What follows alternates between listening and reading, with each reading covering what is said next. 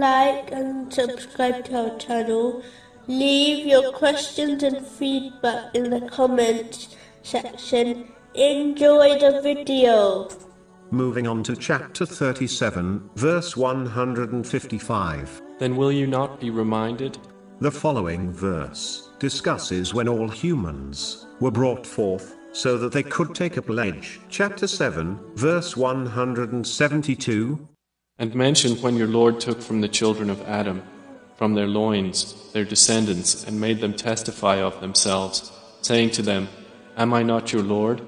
They said, Yes, we have testified.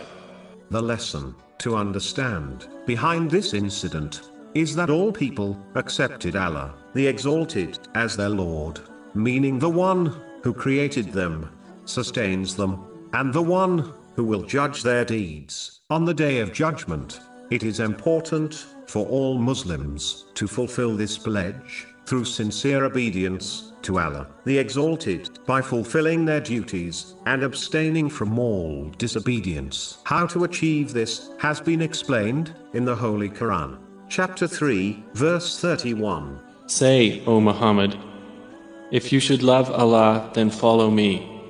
So Allah will love you and forgive you your sins. It is not possible to fulfill this pledge without following the footsteps of the Holy Prophet Muhammad, peace and blessings be upon him.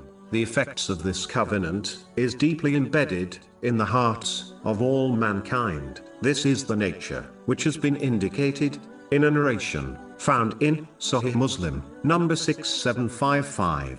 From this, one can understand that it is important for people not to search for the truth after making their minds up beforehand, and then search for evidence which supports their belief. Only those who open their minds without making a predetermined decision will unlock this covenant which has been embedded deep in their heart. In fact, having an open mind is important in all issues, not just in matters of faith, as it helps one to find the truth and the best path. This attitude strengthens society and always encourages peace between people.